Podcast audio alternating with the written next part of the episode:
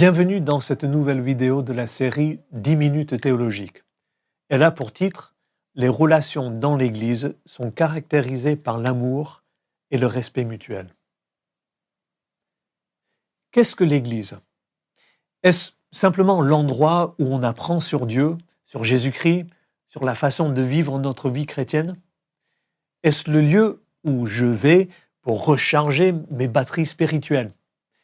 Est-ce que c'est là où je vais parce que Dieu est présent et parce que c'est là que je veux le rencontrer d'une façon unique L'Église est toutes ces choses. Mais l'Église est aussi et tout autant une communauté. C'est la communauté où vivent ensemble des frères et sœurs unis par une même foi, appelés à s'entraider les uns les autres. Dans l'Église, nous sommes appelés à agir les uns envers les autres avec amour et avec un respect mutuel. Regardons ces deux choses. D'abord, le respect mutuel. Le Nouveau Testament utilise une image bien connue pour décrire la vie de l'Église. C'est l'image du corps humain. Le corps humain a des membres différents qui n'ont pas la même fonction. La main n'est pas une jambe et elle fait des, choses qu'une jambe ne peut pas faire. Elle peut saisir des objets, elle peut les soulever. À l'inverse, sans les jambes, le corps ne peut pas se déplacer. Les fonctions de l'un sont différentes des fonctions de l'autre. Les différents membres sont complémentaires. Il faut les deux et d'autres membres encore pour que le corps soit complet et qu'il fonctionne normalement. Il en est de même dans l'Église. Certaines personnes dans l'Église ont des dons d'enseignement, alors que d'autres ont plutôt des dons pratiques, des dons d'organisation ou de planification. D'autres vont être spécialement doués pour mettre à exécution un projet. Certains vont pouvoir discerner tout de suite les enjeux spirituels d'une situation ou dire une parole qui permet de débloquer une situation où l'autre est en panne dans sa vie de foi. Cette diversité est normale. Elle est même nécessaire pour que l'Église soit un reflet de toute la richesse de Dieu lui-même. Le problème, c'est que bien souvent, la méfiance ou le mépris des différences vient s'immiscer là-dedans. Du fait que tous n'ont pas les mêmes dons, ni les mêmes fonctions, il peut y avoir tendance à dire cette personne-là ou ces personnes-là n'ont pas les mêmes dons que moi. Et on méprise les autres parce qu'ils sont différents de nous. Un tel a des dons dans le domaine manuel, pour bricoler, pour peindre par exemple, mais il n'est pas fort pour l'enseignement. Certaines questions de doctrine vont lui passer au-dessus de la tête. Et les chrétiens plus intellectuels vont avoir tendance à dire, celui-là, il ne peut pas avoir une place importante dans l'Église. À l'inverse, telle autre personne a la tête remplie d'idées mais elle n'est absolument pas douée pour retaper une salle d'école du dimanche. La conséquence, ceux qui ont des dons manuels vont, vont la mépriser et la traiter d'intello. Alors que dans l'Église, ces différences sont là parce que l'Esprit Saint les y a mises et parce qu'elles reflètent la beauté et la diversité de Dieu.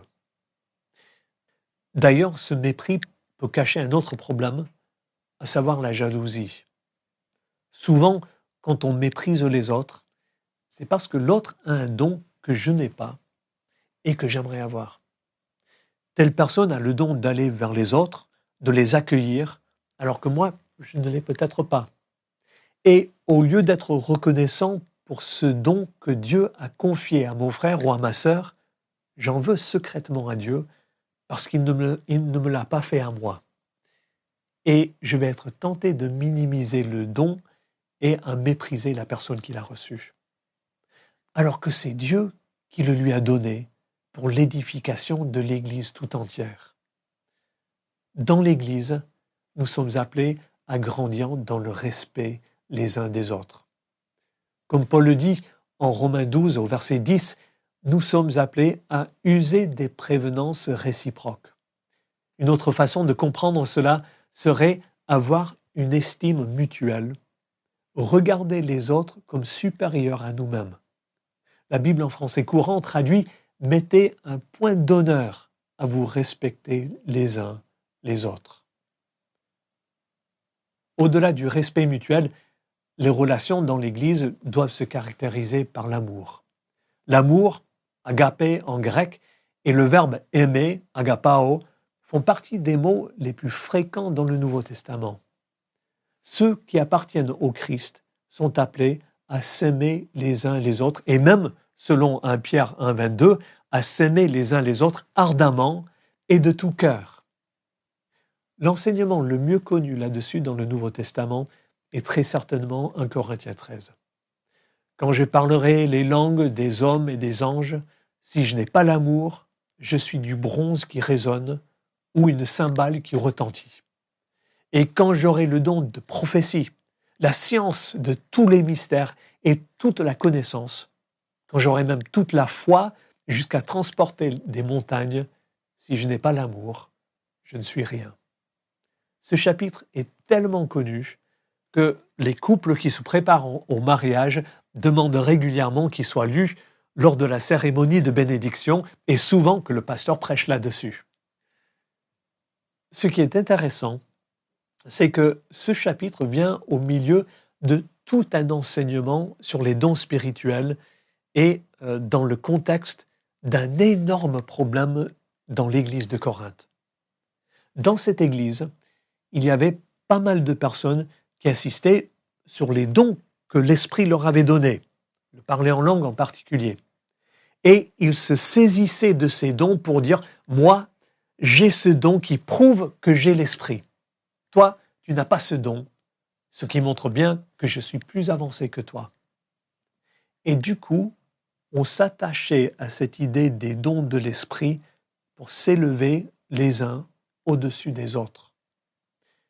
C'est précisément dans ce contexte que Paul reprend au chapitre 12 l'image du corps en disant que tous n'ont pas le même don, que cela n'est pas lié à une faiblesse des uns ou des autres, mais que les dons que Dieu accorde sont là pour que l'Église soit édifiée. Au chapitre 14, il abordera la façon d'utiliser ces dons pour que tous puissent progresser dans la foi et l'obéissance. Mais avant de faire cela, au milieu même de l'argument, Paul en vient à la question de l'amour.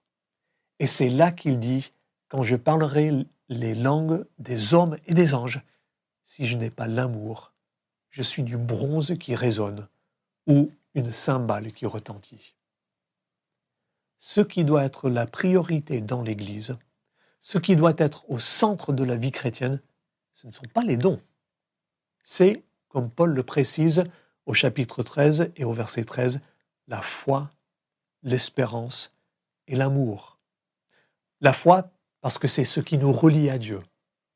L'espérance parce que c'est elle qui fixe nos yeux sur ce que Dieu va encore faire en Christ. Mais au-delà même de ces deux choses, il y a l'amour les uns pour les autres. Maintenant donc, ces trois choses demeurent, la foi, l'espérance, l'amour, mais la plus grande, c'est l'amour. Pourquoi l'amour est-il le plus grand? Parce que un jour, la foi sera remplacée par la vue. L'espérance cédera devant la réalité du royaume éternel. Mais l'amour appartient à l'éternité. Dans le royaume éternel, nous recevrons la plénitude de l'amour que Dieu a pour nous. Nous aimerons parfaitement Dieu et nous nous aimerons parfaitement les uns les autres. C'est pour cela que dans la communauté chrétienne, ce qui doit être au centre, c'est le respect mutuel, mais c'est aussi l'amour. En nous aimant les uns les autres, nous goûtons aujourd'hui déjà, dans l'Église, à la réalité du royaume éternel.